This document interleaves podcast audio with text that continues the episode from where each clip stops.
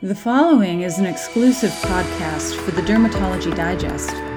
Today, journalist Bob Kronemyer sits down with dermatologist Dr. James Treat, Associate Clinical Professor of Pediatrics and Dermatology, the Perelman School of Medicine, University of Pennsylvania, Philadelphia, to discuss current and future monoclonal antibodies for atopic dermatitis treatment, including dupilumab, tralokinumab, and lebrikizumab. Here's Dr. Treat.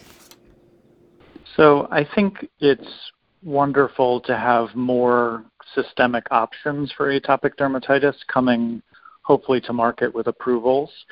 And at the current time, we have dupilumab, which has been very helpful. And dupilumab is an IL 13 inhibitor, uh, essentially, by disrupting or blocking the IL 4 receptor uh, alpha subunit. And tralokinumab is a just IL 13 inhibitor. And in the grand scheme of things, having these monoclonal antibodies that block the inflammatory pathways of atopic dermatitis is fantastic. And uh, we hope for seeing as much clinical benefit with tralokinumab as we've seen with dupilumab. In terms of putting it in reference to JAK inhibitors, the upsides of having these monoclonal antibodies is that they are a little bit more targeted.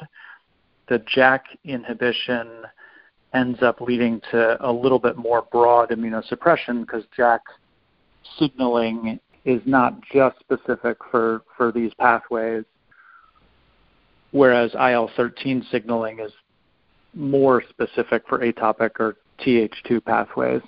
The downside of tralokinumab and any monoclonal antibody is that they are given as injections, whereas the JAK inhibitors are generally given as oral medications or potentially even topical medications. So that although the delivery is a little bit more challenging with the monoclonal antibodies, they are more targeted, which potentially leads to a better safety profile while st- still being very effective. And um, that's the, the what we've seen with dupilumab and what the trials seem to show with uh, the two IL-13 inhibitors, and hopefully will be true in, in practice. So my understanding of lebrikizumab is that that is just a little bit um, farther behind. So the, the most recent publication on that is a phase 2b trial whereas the tralokinumab uh, um, was a phase three trial. So they both have fairly robust data, though, in a lot of patients, and they um, the lebrikizumab uh, is is a similar idea of blocking just IL-13 um, and uh, and hopefully being very specific for atopic pathways. So, doctor, do you see one of these two? So, are these two fairly similar drugs?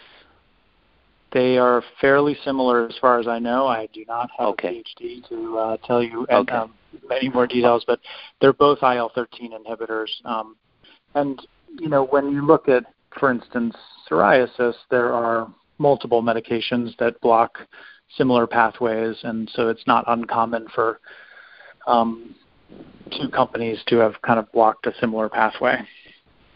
So, are you eh, more excited about one of the two drugs than the other, as far as efficacy I, or patient compliance or safety profile? I think they're going to be very similar from a patient compliance standpoint. Um, the uh, the dosing, um, it appears in some of the patients in the lebrikizumab trial was every four weeks, uh, which might be beneficial to some people um, versus every two weeks. Uh, that might especially be true in children. We I only take care of pediatric atopic dermatitis, so our mm-hmm. hope always is that they do trials and allow us to use these medicines safely and prove efficacy in pediatrics as well certainly if we have a medication that we can give less often and have the same benefit, that is a um, big step forward for children who are needle phobic, um, which is most children. do you have any safety concerns with either of these two drugs? I think the thing that's been helpful is that when we've blocked or dupilumab has been out and been used now for a few years and even in children and is approved um, down to the age of six and currently in trials under lower than that or younger than that, that the safety has profile has overall been really good. Um, so looking at these trials uh, for the two newer medications. Now, what what um, drug were you just referring to? For dupilumab, the safety has okay, been really good, and dupilumab okay. knocks out the same pathway or blocks the same pathway. So I would expect the, the safety profiles to be similar. And in looking at the trials, there were some similarities in terms of they looked at um, uh, eye findings, which is one of the more common side effects of dupilumab uh, in terms of conjunctivitis, uh, and looking at it, um, the safety profiles of both medications seem to be uh, very reasonable.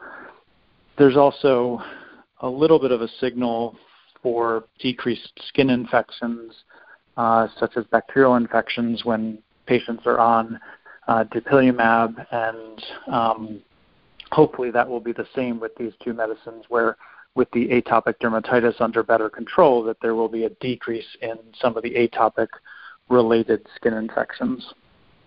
Okay. So, um, are there any other existing or emerging agents you can compare these two um, drugs too? I mean, the, the the major medications that have been used for years for atopic dermatitis systemic therapy have been cyclosporin and methotrexate, and then Imuran or excuse me azathioprine, um, and and some people use mycophenolate mofetil, and those four medications are all fairly broadly immunosuppressing, and because they're fairly broadly immunosuppressing, they have the downside of um, having uh, worse safety profiles in general. And so it's exciting to have new medications that are much more targeted.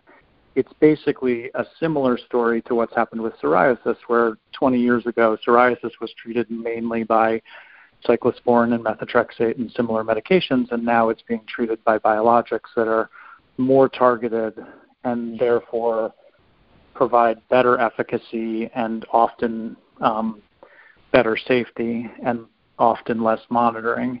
And so the hope is that these medications will fill that same role for atopic dermatitis where they will be more targeted, have overall better safety, and potentially less monitoring because their safety is improved Great. over the you... baseline of, of these kind of historic, uh, often used um, immunosuppressants. So for these two, uh, um, these new drugs in trials, where do you see them as uh, first line therapy or or second line therapy for people who have failed? So um, I have transitioned in my practice to using the monoclonal antibodies that, that we only have one available in atopic dermatitis, which is dupilumab, as a first line agent over methotrexate and cyclosporin in most patients. And I picture these probably being in the same category as long as they have similar efficacy and safety, where ideally we would be using these drugs because they specifically knock out the atopic pathways versus using something that's more broadly immunosuppressant, such as methotrexate and cyclosporin. That being said, there are going to be instances when methotrexate or cyclosporin are still going to be um, favored, such as if there's an acute flare of atopic dermatitis and it needs to be shut down absolutely immediately. Cyclosporin is a very fast medication. And if there's some contraindication or some needle phobia, then someone might choose to be on an oral medication versus an injection. But I think in general, the more targeted and uh, more targeted medications will be uh, first line over time. This has been an exclusive podcast with the Dermatology Digest. Find more at www.thedermdigest.com. Thank you for joining us.